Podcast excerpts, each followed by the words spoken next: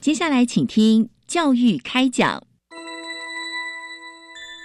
越学越多，越学越好玩；越学越多，越学越好玩。如果教育是春雨，我希望能滋养每一颗种子；如果教育是阳光，我希望能活络伸展每一株幼苗。聆听学子心声，分享教学心得，关怀环境变迁。扩大教育资源的平台，欢迎收听李大华主持的《教育开讲》，教育从倾听开始，一定华得来。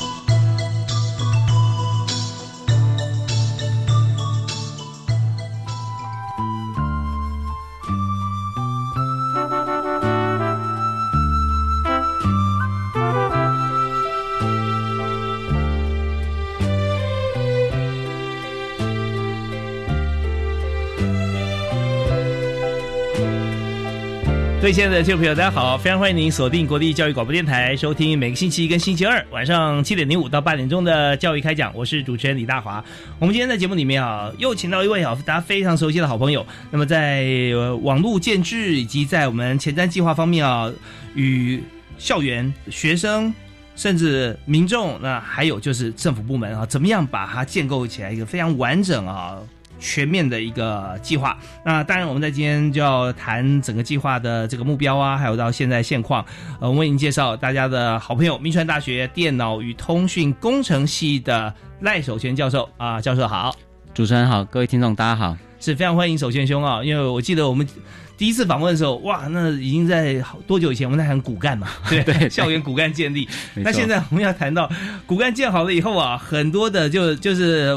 呃，路线铺好了，那硬体有了，那软体怎么进来啊？我们怎么样运用？所以，我们今天主题是前瞻基础建设计划中的这个中小学校数位建设成果跟亮点。先请赖教授来为我们来这个聚焦，或者说有些朋友可能要回顾一下，就是前瞻基础建设计划中小学校园数位建设哈这一方面，当初啊我们在做的这个计划的目标，我们那时候是怎么定的？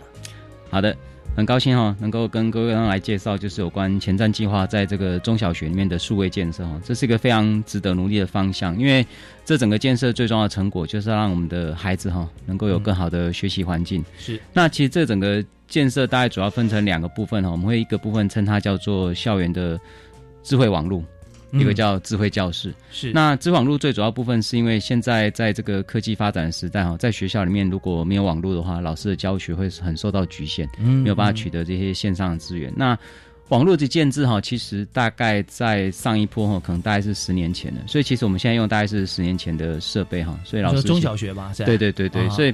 老师们其实哈，也不是说设备故障，但它就是基本上就是老化了，问题点会比较多。对，有时候跑不动，是不对，老师们档案很大。对啊，老师们就会担心说，如果随着这个时代进步嘛，我们线上很多这种影音媒体，比如说我现在想去让学生看一个山景啊，或者听个什么样的一个声音哈，其实，在要下载这些档案的时候，就会觉得有点担心。所以这次我们前瞻计划最主要一个目标，就是希望能够改善校园的网络。嗯哼，那这个网络改善不是为了现在，这希望一做就能够支撑未来的十年。哦，所以这里面在建制里面很重要的精神，就是花很大的苦功，是把学校里面的网络布线。嗯，重新再换了一次。OK，那那我我从一个比较呃对网络陌生的角度来询问哈。那我们在之前我们建设是这个校园骨干是大学嘛啊，大学为主。那后来我们要扩及到中小学，是那十年前的时候，那那个时候所建的网络啊，跟现在我们要建的啊，它差在哪里？好，最大的差别哈是在那个时候的网络的技术啊，其实跟现在最大的差别是我们现在有所谓的光纤技术。嗯，所以其实当初我们可能线路都只做到最多就是所谓的一百 megabit per second，这个速度其实现在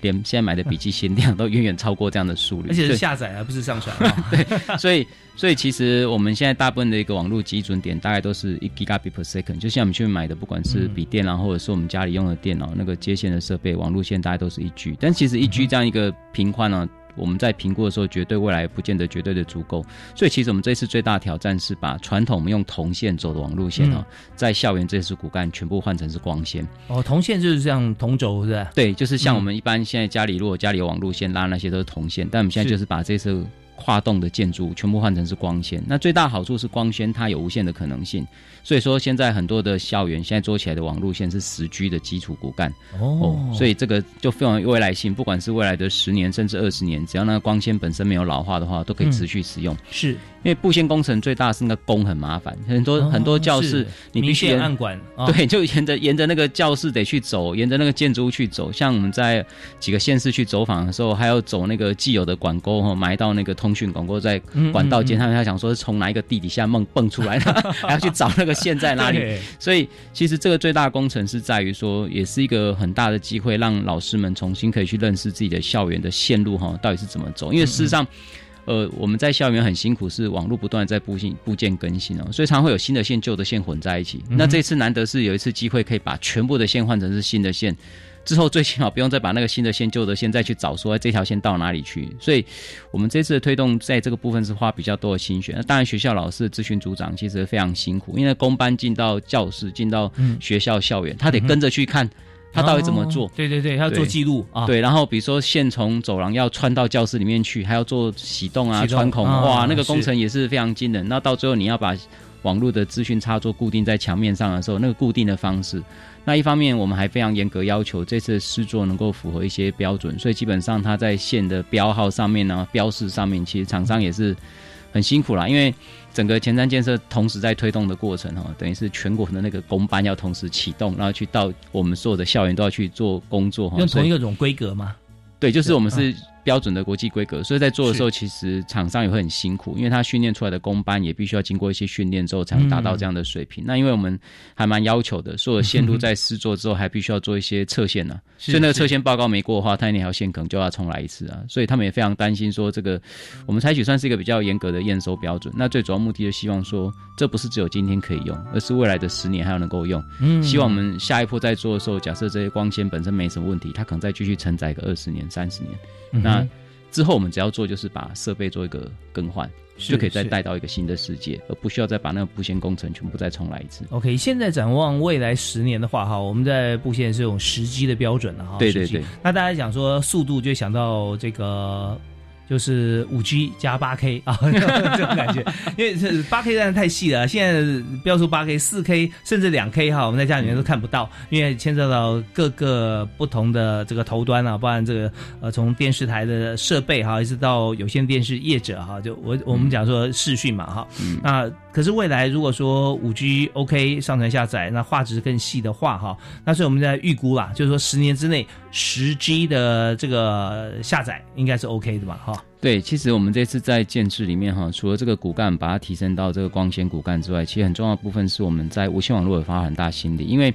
我们现在希望孩子在教室里面不是只有坐着听啊，而是能够有一些呃互动式的学习，有一些甚至是可以个人化的学习。个人化学习指的是说，老师上课到一个段落之后，事实上孩子们拿着平板。就会根据老师上课进度去做一些测验，测验完之后可以发觉说，可能自己这个地方好像比较不了解，那系统会告诉你可能什么地方没有听懂，你可以每个人去选择他自己不懂的地方再重听一次。是，那这个时候就需要校园在教室里面有很好的无线网络，所以这是我们部件一个很重要的特色，就是我们强调说，任何一间教室里面它必须有三十个以上的行动载具的时候，是可以同时顺畅的上线。那如此一来，其实我们在各种课程的实施上就不用太担心说，哎，当孩子们拿到平板之后，哎，结果发觉，哎，他没有办法下载，不会动，完了就很失去那个上课的意义。对对对，嗯，所以我都很希望哈，我现在是现在的学生哈，那上一口上也会再听好几次。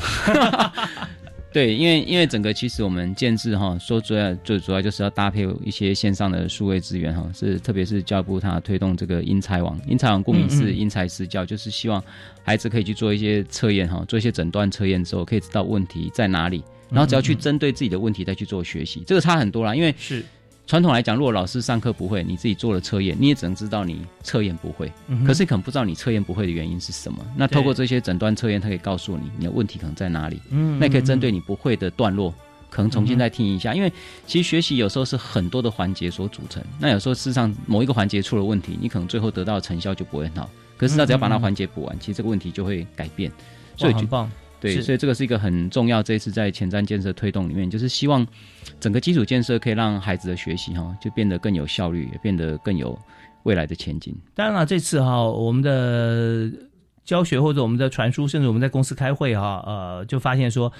疫情让我们提早来到未来。对，没有错。对我们以前都是呃很重视实体啊，尤其在台湾，我们看很多公司，但是很少上云端，但害怕就是说云端是不是安全？但现在呢，会发现说，其实云端会比自己在家里面，不管是你储存啊或自建云啊，还要更来的实用跟安全啊，只要你做好防护的话。哦，那不然有时候你在家搞不好你呃呃很多公司是这样子啊，它不是被外外面人偷走，是出了内贼，那更麻烦 哈。那我这边问一个问题，想请教一下啊，就是说呃现在我们在学校里面，因为互动的过程当中，我们不但是下载看，我们有时候还要上传很多我们的的答案啊啊，所以各方面，所以在一般房间我们看都是下载一些，比方说一百 M 或一 G，对，但上传来说的话哈。大概就只有它的可能几分之一，或者说几十分之一。是那在学校里面这样做的话，哈，上传下载是不是也是有差别？哦，没有。其实我们学校建设最大的差别是我们所所谓的固网建设，所以它基本上它上上行跟下行频宽是一致的。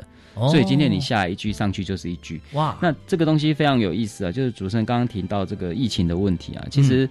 当初在推动这个建制的时候，哈，其实我们应该叫前瞻建设啦。所以其实我们在推动这个建制的时候，大家想说，哎，校园里面为什么需要用到光纤骨干？为什么需要用到十 G 的频宽？那每间教室我们都打了两 G 的频宽。大家想说，为什么要这样做？可是这次疫情来到，真的是所谓的证明我们的超超前部署哈，其实非常有用。等于是疫情来的时候，当所有的老师啊，所有学生在发动这个所谓的视讯教学的时候，就发觉，哎，网络不是问题，它基本上可以充分的承载。那这一切都要感谢当初我们在做规划的时候，哈，真的是嗯有神算，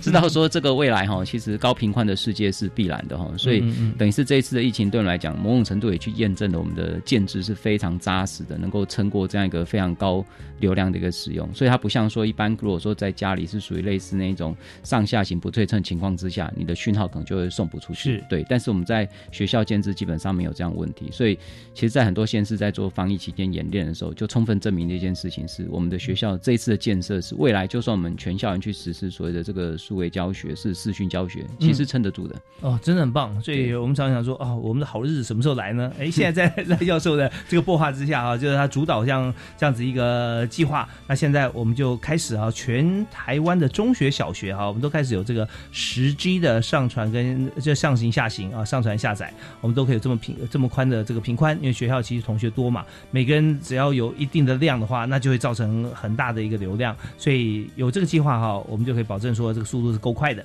好，那接下来我们要听一段音乐之后啊，回来我们要再请教赖教授，也就是知道我们现在的这个目标。我们现在所做的这件事情，十年之内我们都能够确保我们的频宽是够用的。那么，然后呢，我们就要看，呃，以现在来说，到底这么多的学校，全台湾有多少所的中小学，我们怎么样来认可？就是说，他们每所学校他们的进度、他们的品质，哈，都是 OK 的。所以，我们就来谈谈看，现在啊正在建构的这个情形是怎么样。我们休息一下，马上回来。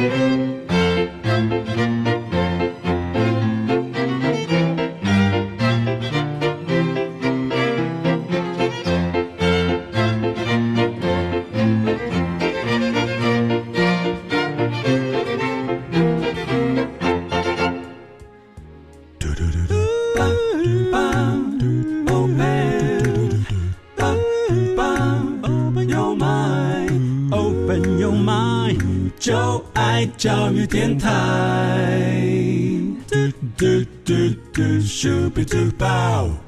现在大家啊，几乎每个人都上网啊，想说，嗯，现在的这个。中学生、小学生啊，网络原住民啊，但现在大学生也差不多了。他们的关系啊，我上次问过，那也跟今天特别来宾赖守贤教授啊，我们来分享啊。那问他们说跟网络什么关系，大家就觉得说，呃，是鱼跟水的关系啊。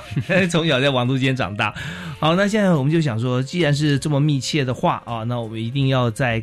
各地啊，不只是在家里面，它少量这个下载或上传 OK，在学校里面哈，在求学也可以。所以呢，今天赖教授特别和我们来分享啊，他现在正在进行的前瞻计划里面中小学校园数位建设的成果哈。好，那我们在谈这个亮点之前，先来谈一下以目前推动的情形哈，各个学校的进度怎么样呢？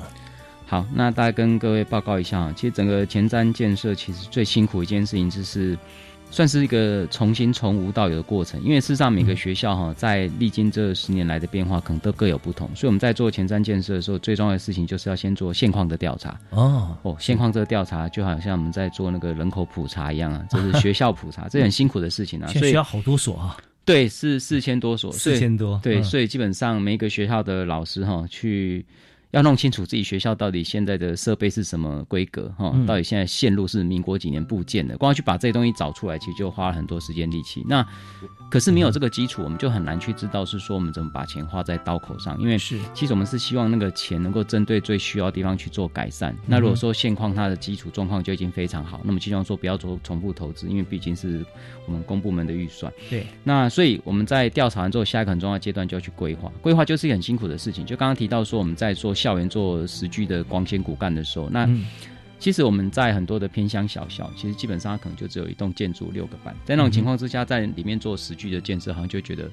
有点奇怪。对，所以其实这个实具的建设最最主要是在部件在所谓的都会型的学校，就是可能我们六都哈，可能一些学校校园比较大的时候，它可能为了内部的传输速度方便，它就去部件一个实具的光纤。但是其实，在一些偏远的学校，事实上它需要就是只要顺畅的截取就是可以。所以提到做内部部件，就是说它是大楼大楼之间嘛，用光纤。对对对，用光纤。对，那因为我。我们毕竟出去哈，还是要透过我们所谓的电信网络，就是能够去拉到把把学校跟教育局能够做一个连通，最后透过我们所谓的去网中心再上到我们的学术网络的骨干。那所以，所以基本上这个在每一个规划上，怎么去根据大的学校、中型的学校、小型的学校，分别去设置最好的一些。这个设备啊或布线的方式，其实蛮蛮花时间的。那嗯这些都做好之后，最恐怖的还不是这些规划。有的规划这下一个阶段就是怎么去买买这些东西进来。嗯哦，特别是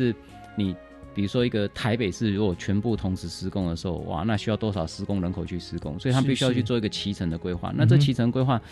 这个学校不是没人在用，学校是 只有寒暑假时间跟所谓的寒，跟事实上所谓的寒假是过年的，工人也没工对工班也没空，对，所以所以只能利用暑假。可是暑假的时候，基本上呃一个学校放暑假是全部暑假去放暑假，所以暑假能做学校的数也很有限，所以。对，所以那个工期就变成说要怎么利用这个课后的时间啊？所以其实上有的县是在做，市场上三更半夜在做啊，这真的真是很感人。那所以你采购完毕之后，确定买到想要的东西也没问题之后，接下来开始就要去部件。那部件过程里面其实有很多的细节是需要老师在现场去跟那个工班做讨论。哦，比如说我觉得这个线走针比较好，比如说这个东西定在这里比较好。哦，所以这个过程完了之后还有很重要，刚刚主持人提到怎么确定这个品质是 OK，所以那个验收的过程。也是个辛苦啊，其实。我们光想见说，假设现在有一个人要去把所有的学校验一遍的话，看他可能要排多久？对啊，四千多所学校啊。对，所以所以基本上很多时候我们可能会拜托学校老师做一些简单的初验。那透过测试报告确定没问题之后，当然大部分县市会采取抽验的方式。那我这边打个岔啊，抽验本身也是个学问啊，就是说抽验结果你要上传嘛，上传之后是不是我们也要透过电脑写一个程式，让让电脑去分析？抽验哈，其实基本上就玩的很扎实。像我本身有时候也会去呃陪同教育部去一些县市看，我们看的时候就会看现场。的那个整个施工的一些细节嘛，那我们会做一些现场施工成效的量测，比如说它有效传输频宽是多少，哦，它本身的这个延迟是多少。那这些东西其实说真的，厂商跟在旁边的时候是都非常紧张的，就生怕这样一个测试出了问题。那但是其实基本上，因为我们整个施工的团队非常的庞大，那当然难免会一些良莠不齐的部分，所以基本上就是要找出可能哪边的工班出了问题，我们就针对那边必须要去加强。所以验收其实是一个非常辛苦的工作。那验收完不是只有验。收你如果初审发觉说，哎，比如说你发觉有十个缺失，那要等那十个缺失改善之后，你要再去复验。是，那复验之后呢，要看看，如果还有不满意的地方，可能你还要再继续验。所以事实上，对厂商而言，我总觉得反正就是为了我们孩子更好了，所以我常会跟厂商讲说，哎，就是把它做得好一点，那至少受益的就是我们每一个人哦。那重点就是要靠这样精神去做。那验收完之后，还有一个很重要问题，就是要开始去用它。是，所以怎么去维运它，这个要透过一个很好的教育训练，去告诉那些每个学校老师说：，哎，你现在新进的设备，因为其实这一次做的其实不单单只是我们的网络建设，事实上我们在教室里面有部分的县市也是买了所谓的大尺寸的这个互动显示的器。哇，这很棒，就是你上课的时候透过触控荧幕可以上课啊。嗯。那所以那个老师要教他怎么去使用那个触控荧幕，这也是一个很重要的教育训练。大尺寸在几寸呢？哦，像有的县市做到八十六寸，哇，这很大，对，很大，对啊，一般大概都会有七十五寸左右，所以就像那个我们看那个电视那个，也许呃谈话性节目啊，这个主播这边点来点去，对，它其实就是一般我们那个如果以黑板来讲，它大概就占据了黑板中央二分之一的位置，那但是我们不希望它影响黑板，所以很多县市的设计非常巧妙，它是把。关起来之后还是一个黑板，打开之后中间就是一个触控电视啊，所以它是可以可以很漂亮的去使用这个设备。那这些也需要老师的训练。那最重要的重点是。在这次建制里面，我们还就是帮每个教室装一个所谓的整合控制器。那这个东西就是因为资讯设备进到教室之后，老师要上课，哇，要开的东西就多了。多，哎，所以我们做一个整合控制器，我们就做到所以老师叫一键上下课。老师要上课的时候按一个键，所有的资讯设备全部会启动。哦，接下来就开始用。那等到要下课了，就按个键叫下课。哎，所有资讯设备就会自动关闭。嗯，要不然每次老师上课课前可能要做五分钟准备动作，下课做五分钟准备动作。对，就好像那个飞机要起飞之后，看机长那边叭叭叭叭叭一开关开，对对对。那这这个东西很有意思，就是主要就是希望我们方便老师有一个很方便的这个教学环境之后哈，他能够比较专注在整个教学模型的改变啊，特别是这一次的这个建制最重要后段就是所谓的推广，推广只是说 OK，现在网络变快了，现在教室有触控荧幕了，现在教室有很方便的这个行动载具进来了，那老师是不是应该勇敢来尝试一些比较新的教学方法？哦，软体要进来了啊。对，而不是只有呆板，就是老师还是在那边写板书，或者那个如果今天一个大尺寸的显示器只是拿来当播一个 PPT，这好像也没有多先进。是是是，这跟这跟用投影幕去播没什么两样。所以基本上就软的部分要进来，让孩子们在上课的时候可以随着老师勇敢去尝试一些新的教学方法跟教学模型之后，就是。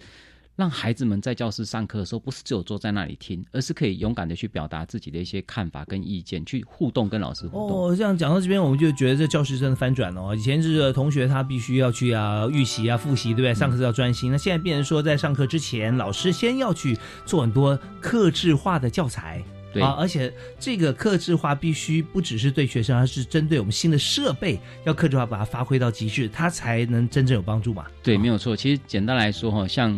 呃，以前我们可能学生表达只是单纯的透过嘴巴回答老师的问题，或讲一个故事。可是事实上，现在学生表达是可以学生用平板，他的平板做好之后，他可以直接投影，投影之后就可以看到他平板上的内容，所以每个孩子就可以做很方便那个分组发表或分组讨论。那个整个在课堂上会比较让孩子不是只是单纯的坐在那里接受资讯，而是可以透过他。想要表达什么？那老师听到听到孩子表达内容，就知道说，哎，孩子们在想些什么事情。是，现在很多的学校可能已经开始启动了啊。那有些老师可能自己就已经率先来做了一些设计。但是我们希望说，这个设备下来之后，全台湾啊，全国的老师都可以好好善用哈这个呃这套系统设备，那么来为学生的学习提升。我们这边先休息一下啊，听段音乐。我们节目下半段啊，来谈谈一下这套系统做出来之后呢，能够怎么使用，它有什么样的亮点哈。可以让这一批学生哈，跟以往的同学，向我们学习的时候有不一样的发挥。好，我们休息一下，马上回来。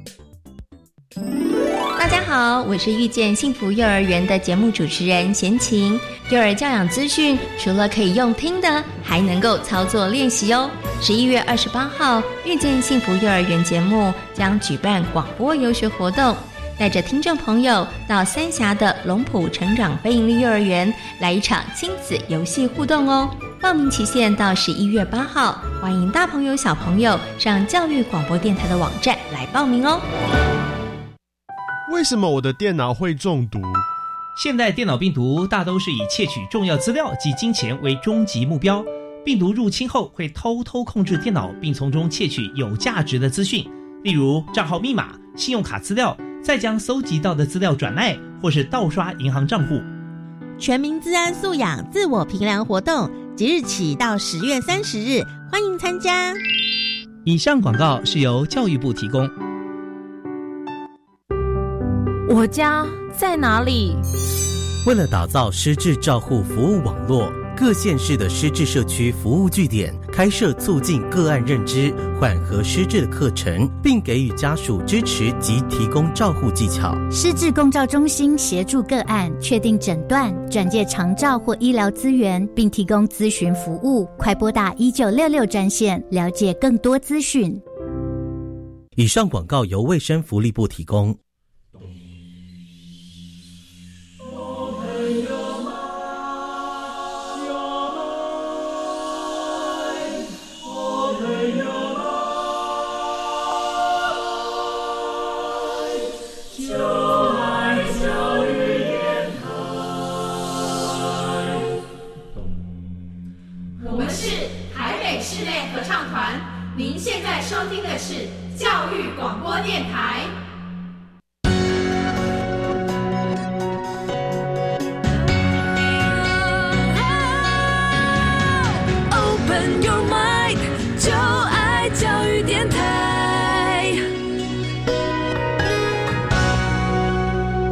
欢迎您锁定国立教育广播电台《教育开讲》，在每个礼拜一跟礼拜二晚上七点零五到八点，由大华为您来做教育行政政策方面，还有呃各学校现在进行啊最让大家需要关切的事情啊，跟大家做分享。那么今天呢，我们非常开心啊，也很荣幸请到。真的是百忙之中，明传大学电脑与通讯工程学系的赖守全教授哈。那赖老师其实很多时间啊花在不只是自己学校的学生啊，还包含全台湾还不止大学生。我们今天谈的主题就是全台湾四千多所的中小学，这些同学现在上课的方式跟我们以前上课是不一样的啊，跟他前年、去年的学长也不同。所以赖老师，我们现在谈就是为大家建设呃前瞻计计划里面的这个骨干啊光纤的系统。那我们刚刚提到说，这个骨干铺下去以后啊，那它的上传跟上行下载的速度啊都非常快。那它中间会有什么样老师需要配合或同学需要配合的地方啊？那它的亮点又在哪里？好。那我想这次建设哈，最重要就是除了刚刚提到这个所谓的光纤网络之外哈，那最重要一点就是刚刚有提到说，为了让行动载具能够很方便的在教室来使用，嗯，所以这次建设很其实花很大心力是在无线网络部分。嗯哼，无线网络其实大家可能呃，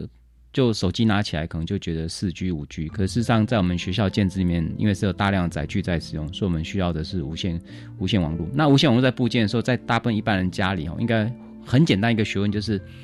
可能大家买那个无线网络宽频分享器就摆在家里就开始用，嗯，可是大家会感觉说奇怪，好像走到某些地方讯号会变得比较差，对对对，对，然后就可能他比较没有空间去想说那个东西要摆哪里哈，因为可能是 哪里可以放就放哪里。可是事实上，为了让让我们教室能够发挥最好的效果，事实上我们花蛮大力气在讨论说那个无线 A P 啊，在教室里面到底要摆在哪里，它效果会最好。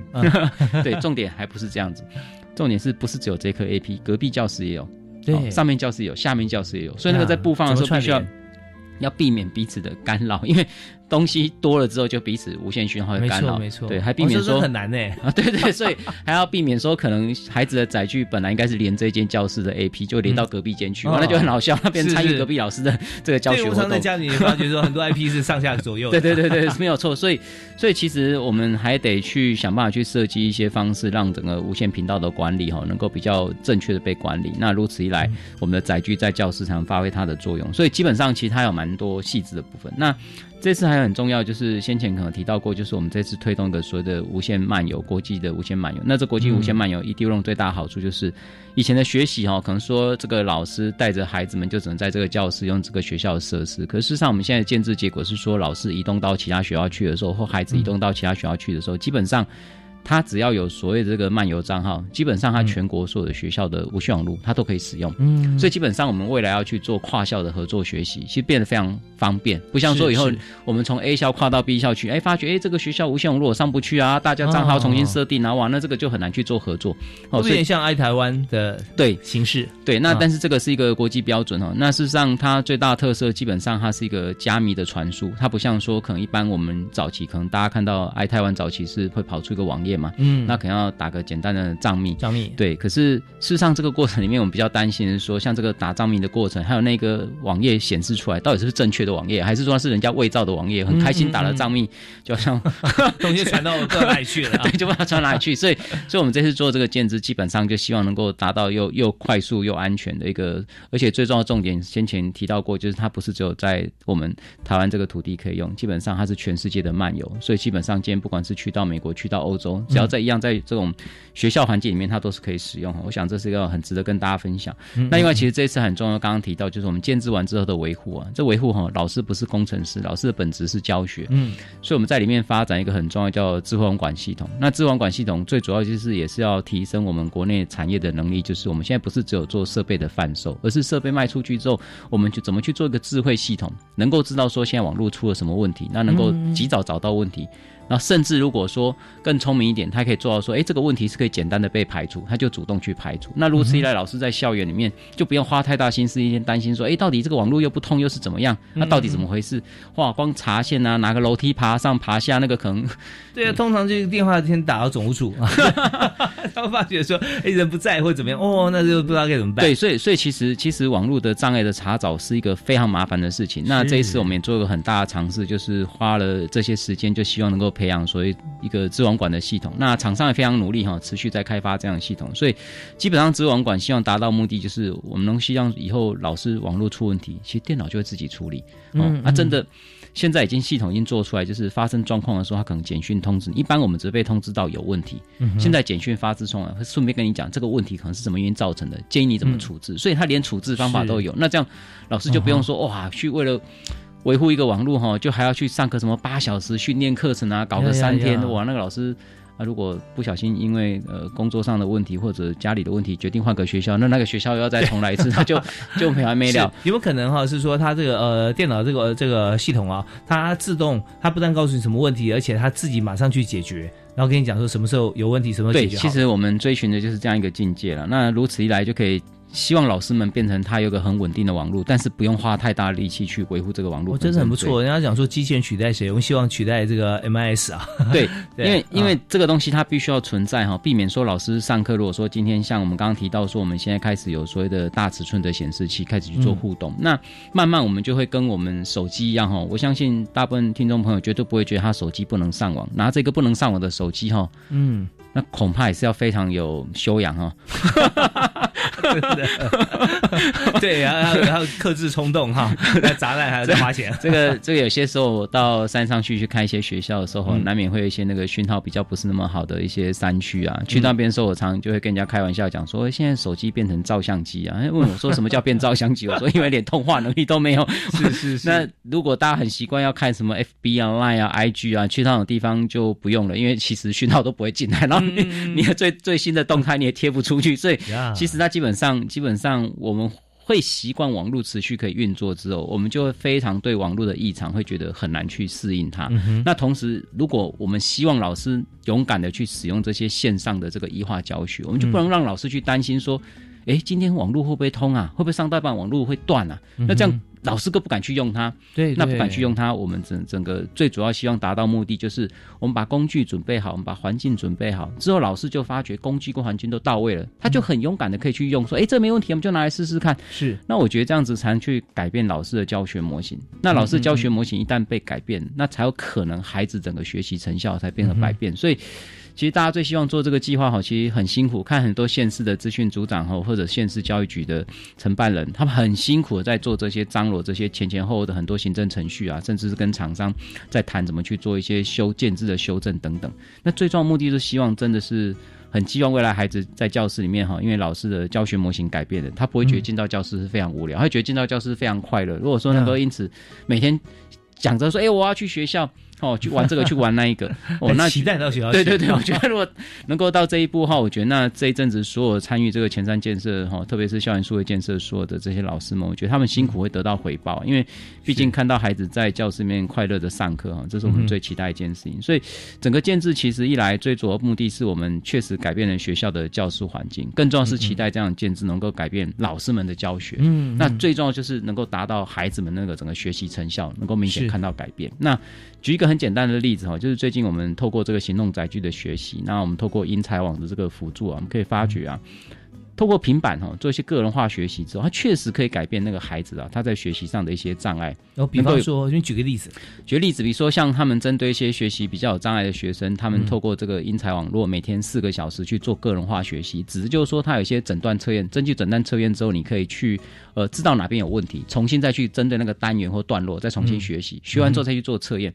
但发觉最好的情况之下，那个整个学习的成效分数可以提升百分之五十啊！哇，这么高！对，所以这个这个是特别，比如说他可能本来这个测验成绩，他可能对我们的一个鉴定测验，他可能能力可能百分之到，比如说可能是三十分或四十分，但他马上就会增加个百百分之五十成绩出来，就可以从不及格变及格。其实时间在哪里，成就在哪里哈。以前的话，他他没有，他就算有时间想要学，但是没有方法。然后也许下课也没有老师啊，在偏向没有资源嘛啊。那但现在如果有，比方说英才网，它透过行动载具，好像是一个平板啊。对，那上面看，哎，这个我不会，不会，然后马上他就说，好，你不会，我教你，就锁定在那个篇章。反复的告诉你，对，其实我觉得它最大一个特色哈，是我们过往的学习方式，就是家里假设经济上比较能够支撑的，就会帮孩子去请家教。啊，请家教目的就是什么？因为老师上课都一样的模型嘛，不会根据我的学习不同。啊，老师不是不怎么这么，根本没空这么做，孩子太多了。是。那现在有了英才网搭配这些在教室，你知道那个上课的过程，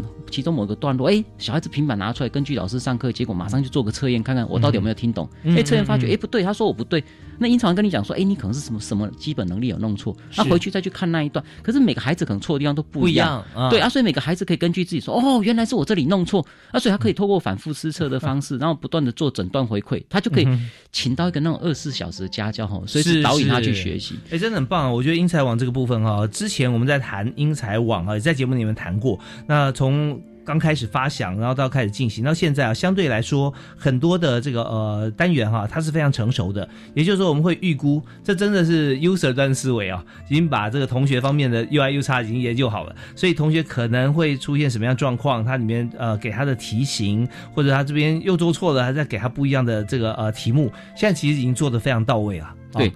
所以其实其实慢慢陆陆续续最近的一些我们做一些科技化评量的时候，可以发觉哈，这确实改变了过去很多我们没有想象到的事情了。那除此之外，我觉得还有一个很重要的重点，就是我们过往在学习上哈，都是属于被动的去接受老师的资讯。嗯，那透过这一次整个前瞻建设哈，我们在这个教室里面布建的这个所谓的无线投影，它最大特色就是孩子可以拿着平板去讲他的故事。我觉得这点是很不一样的东西。以前以前就是每个人就只能回答问题嘛。那我们希望透过这样的方式，有平板之后，孩子们可以组成一个小组，哦，去讨论，觉得说，哎，针对这个问题，他们应该怎么去呈现它，然后把自己想呈现的内容，透过平板就可以投影到那个荧幕上。过往就是，哎，就是可能要什么把那个窗帘关起来啦，然后把那个投影机接上去啊，光那个前前置步骤。可能就耗掉很多时间，那现在是很方便就可以切换，说，哎，今天他投影，今天他另外同团队投影，所以我觉得这基本上是比较大的差别，是在说它可以做到一些跟过往很不一样的地方。所以我觉得这次建制最大的特色，应该就是它可以满足孩子们充分在教室里面去表达他想想表达的概念。OK，好，那我们听到赖守贤教授啊，在呃经营。这整体网络方面计划的执行跟检核，还有验收的过程当中，其实我我相信在台湾哈，就我我看起来，因为我对教育方面的议题或者说朋友啊非常多，那要找到跟赖守全教授一样同样的所学。啊，可能有，但是要同样的经验，那是没有 啊，不敢不敢，因为这多年看十年，对不对？十年来的经验，每一所学校所碰到的议题哈或问题，其实大大小小、林林总总。那么赖教授在每个过程当中啊，都做很透彻的一些分析跟解决。所以接下来哈，我们听完音乐之后，我有几个问题想请教哈。那当然就是说，我们现在看到哦，同学之间哈可以。透过像现在的网络哈，就呃可以很随时他就可以找到他想要的答案，或者说随时想要表达他要跟大家分享的议题。那这时候翻转教师的概念是真正可以落实。那我的问题是什么呢？就是说，呃，我们现在同学他可以透过英才网来学习。那么我刚刚提到一点是平板，全台湾现在四千多所的中小学，那这个平板要每一位同学都要使用的话。他怎么来？那是不是有些学校他可以使用自己的？那有些同学他可能没有。那么怎么样来做给予采购，或者说有哪些管道可以提供？那以至于说每位同学他机会是均等，然后可以为未来做更前瞻的思维想法。休息一下啊，那稍后戴教授，我们再请教您这个议题。好，马上回来。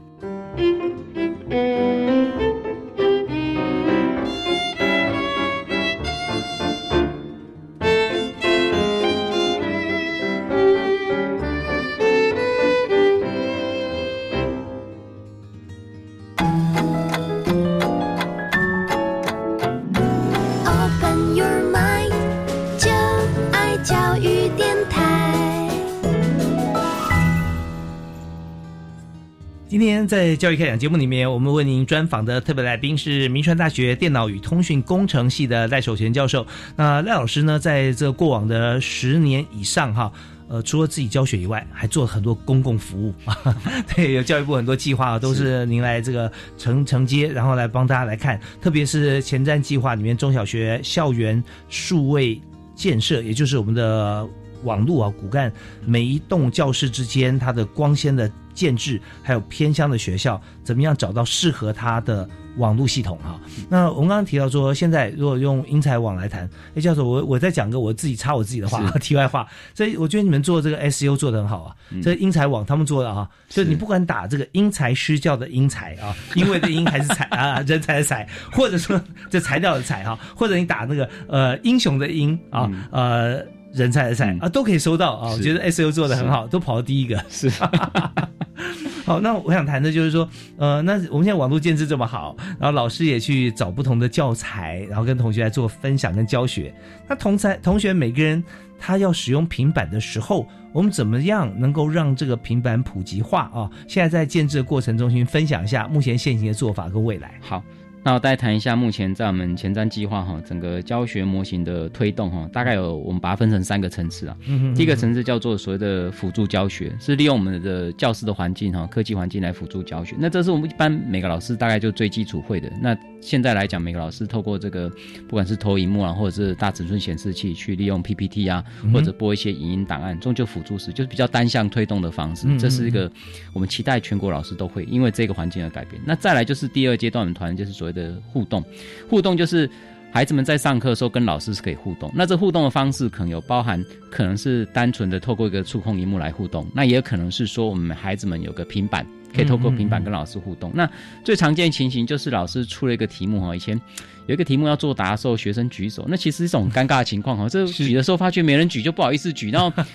这好像得看着别人再决定我到底要不要举手。老师说啊，这个选一的哪一级的同学选二选三，这个问完可能就很尴尬，程序很长。那现在如果说有这次互动平板的话，老师可以让他选一，就是出一个题目，每个学生在自己的平板就压压之后，老师说哦，这次选一的有多少同学，选二多少同学，哎，他就老师也可以知道说这整个学习的概况是怎么样，甚至可以在教室跟对那个答题的情况可以做一些积分赛。啊，今天的冠军是谁啊？我们给他掌声鼓励，类似这样。那这东西是平板可以达成效益啊。那当然我再谈一下，就是另外我们希望说老师能够有一些创新教学，创新教学指的是说今天整合这个触控荧幕，整合这些平板之后，老师可以想到一些新的教学模式，是。好，比如说像刚谈的这些分组活动。方式啊，分组报告的方式啊，甚至是做一个小小论文哦，回到教室来做报告，那等等，那这里面当然提到很重要的东西，是在前瞻计划里面，很多县市其实都买了相当多的这个行动载具。那刚刚主持人提到说，这行动载具够不够？这其实是一个非常重要的议题，因为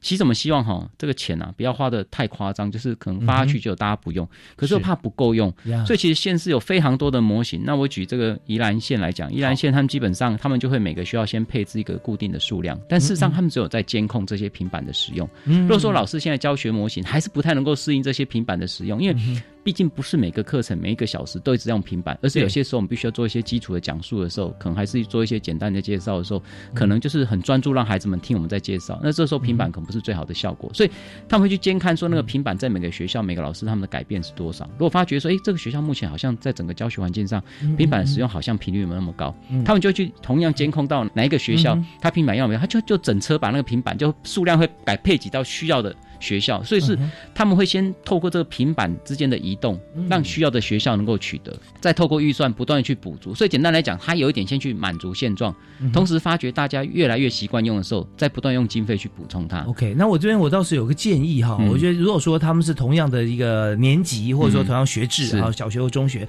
那 A 学校呢，它平板使用非常的旺盛哈，那 B 学校就是非常保守。那这时候可能呃，我们的做法就会先想办法，是 B 学校移到 A 学校去。对，那但是我们就我就我就想到说，如果是同样的呃学年哈，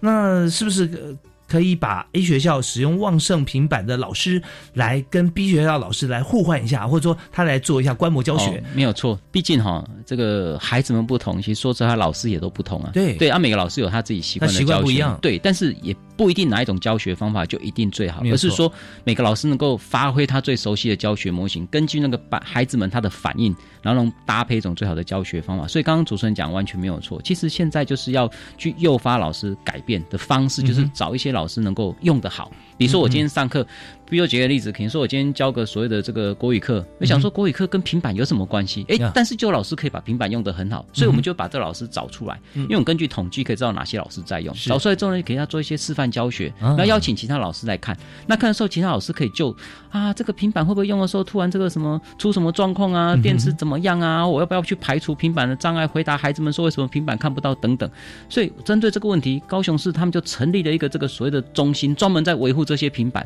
所以老师们其实根本。不用去修这些平板，只要有问题的时候，只要打电话讲说，哎，我这边需要几片平板，那我几片平板出了问题，他们就。会有专人来把平板拿走，然后把好的平板带过来，所以基本上跟我们人家是富邦达斯教师，这这是这是叫平板啊，所以他只要打个电话就有订平板来，所以他们也知道说老师其实要去维护这些平板是很麻烦的事情，所以其实这个背后里面哈很多县市都有蛮多的巧思去处理这个平板的问题，但我不可否认，我觉得现在哈整个前瞻计划推动，我个人是觉得说确实是有点成功了，为什么？因为大家已经开始想的东西，勇敢去想一些过去我没有做过的事情。可事实上这是很恐怖的。为什么？他出状况的时候没有模型可以处理，所以所以现在大家都在寻求那个好的模型。所以我们一方面也会把各县市哈他们做法分享给县市。所以我们在整个过程里面，我们每半年就会办一个分享活动，然后就邀请 A 县市来讲他们是怎么做，那 B 县市听一听就发觉说，哎，我这个合不合我们的模型？所以县市之间我会要交流。那大校大校的做法，小校小校的做法，所以基本上。整个前瞻建设，我觉得最令人感到欣慰的部分就是大家动起来，一直在想怎么做得更好。所以我觉得，其实在这个平板上，它能够带来改变，我个人是认为未来应该是非常能够看到它的前景了。那当然，其实不只是这一块，我觉得，其实在整个前瞻建设计划里面，还很重要一点就是老师们对自己的这个资讯环境的这个了解哈，比如说特别是自己能够去回应自己学校的这个基本上基础维应，也是我们很重要的一环。那当然，当然，其实刚刚我有提到一个很重要的概念，就是其实等到这个环境好之后，刚刚主持人提到，就是我们内部有超大型的平宽，可是我们现在更担心的是说，哈，我们这个连外的那一条频宽，因为那个频宽基本上还是得去跟这个电信公司去租，然后透过它连到所谓的县市教育局，再从县市教育局的中心，能够再连到这个所谓的区网中心。那这一段的频宽其实是未来前瞻计划在后期必须要持续去努力的部分。除了学校内部环境好了，现在就是变成。有一个庄园，这个庄园好之后，这庄园必须要要开一条康庄大道能够出得去，所以这也是政府可能持续在努力的方向。就是说，当大家大量使用这些资源，因为其实刚好提到哈，在疫情期间我们启用了视讯这样一个概念。那这次其实很重要一点就是说，我们打通这些网络最重要的重点是过往我们的学习啊。可能是只有在自己的教室跟自己的老师互动。嗯，现在学习其实不只有这样，现在学习是因为我们已经把网络打通了，所以基本上现在的平板不是不是跟老师在平板，是可以跟隔壁学校的小孩，甚至可以跨县市的小孩，甚至也可以都市跟乡村的小孩分享他们在暑假。看到什么不同的情况？嗯，那我觉得这种交流会让我们的视野打得更开。那甚至可能每一个人可以找到自己更多的特色了。那我觉得有些时候哈，就可以做那种跨校的合作教学啊，是非常有意思的事情啊。特别是呃，有一些语言，比如说语言的部分，可我们对某些语言特地不是那么熟悉，然后把老师特地这么远请来教室讲这个语言，哇，这可能也很难。但是我们透过视讯的方式就可以。我们可以教他我们熟悉的环境，介绍我们的都市，他可以介绍他们的漂亮的山、漂亮的风景。我觉得那是各有特色的东西啊。那我们就不会再局限到说，哎，我们孩子常常讲说，都市的小孩没有听过牛叫的声音，没有听过，都得去动物园看动物。但是事实上，在我们的整个土地里面有非常漂亮的地方啊。所以我觉得透过这样的分享，我觉得这次整个前瞻计划，我们会常去。讲一个很重要的概念，就是我们希望在教室里面创造无限的可能。那这无限的可能是可以不受这个时空影响的。所以其实做了半天，最终的目的就希望说，孩子们在教室里面哈可以看到全世界。对，太好了，太棒了。其实我们知道前瞻计划现在所做的这整体啊，我们从目前来看起来是在校内哈，校内我们用光纤连接不同呃栋啊，不同教室的基本的不同栋的这个呃网络传输哈，都都非常 OK。那刚才赖守学教授有提到说，那不要说一个庄园哈，比方说呃葡萄酒好了啊，这个庄园非常大，可以供它的量呢足以供应这个呃全亚洲，但是呢，它要运输出去啊，它没有办法有货柜啊，它只能用挑夫啊。那就很遗憾了，对不对？所以我们就把这个呃连外的这个道路啊，先要把它做到够啊，这样平宽要够。那当然，我我这边也有想到很多不同的情形。比方说，刚刚戴教授讲到说，呃，不同的学校啊，我们甚至跟不同学校的同学沟通，甚至我们上不同学校老师的课。比方说，现在一零八课，刚刚我们在高中就有选修了嘛？是没错。那现在高中选修，其实我们第一代大家想说，那很多的议题，我们就来开始探讨。那很多可能是师资啊，我们因为有课开很多，那老师有，但是可能数量不够。哎，我们透过这个样子的网络就没有问题。所以，我们现在谈的中小学是包含高中吗？是国中嘛？国中小。其实前瞻建设在做的时候，本身市场也有含高中，有含高中，对，没有错。那所以刚刚谈的，不管是我们的校园建设的概况，那因为高中他们通常比较有自行的规划能力，所以高中会根据他们自己的学校来做规划。但整体的推动里面，确实是高中是一环。那我们比较没有去谈它，是因为其实国中小的老师是比较辛苦，他们有很多的基础课程要去做安排，所以他们人力其实通常是比较吃紧的。所以我们会比较集中精神在帮中小老师来照顾。那刚才提到很有趣的部分，其实我们也蛮期待说，未来在教学上可以看到所谓那种不只是跨校，我其实更期待是跨到跨县市啊。那跨县市效果非常有趣，比如说，好比我们在台湾本岛的小孩可以跟澎湖的小孩两个去聊着说，尤其像最近这个。澎湖是爆满的人，对对对，啊，这个被报复了，报复性旅游。对，那这时候其其实我们我们我们真的是我觉得是说哈，很多的学习啊，如果是只是局限在自己的环境里面，我觉得那个视野真的是受局限。就像说，我们这一次因为疫情的关系，大量的启用了这个视讯。那一开始大家可能对视讯不是这么的熟悉，而且视讯的时候那个开会跟现场开会哦，有个比较不一样是，哎，视讯开会要蛮有礼貌的，因为如果所有人同时出声音，是是是，就听不到声音，大家讲些什么。所以，对，所以透过这样机制，我觉得它可以带动的是说，我们孩子们在教室可能透过一个那个大尺大尺寸显示器看到的，可能不是只有老师的教材，他可能看到是四间不同的教室，可能甚至好几个老师在上课，甚至我们可以。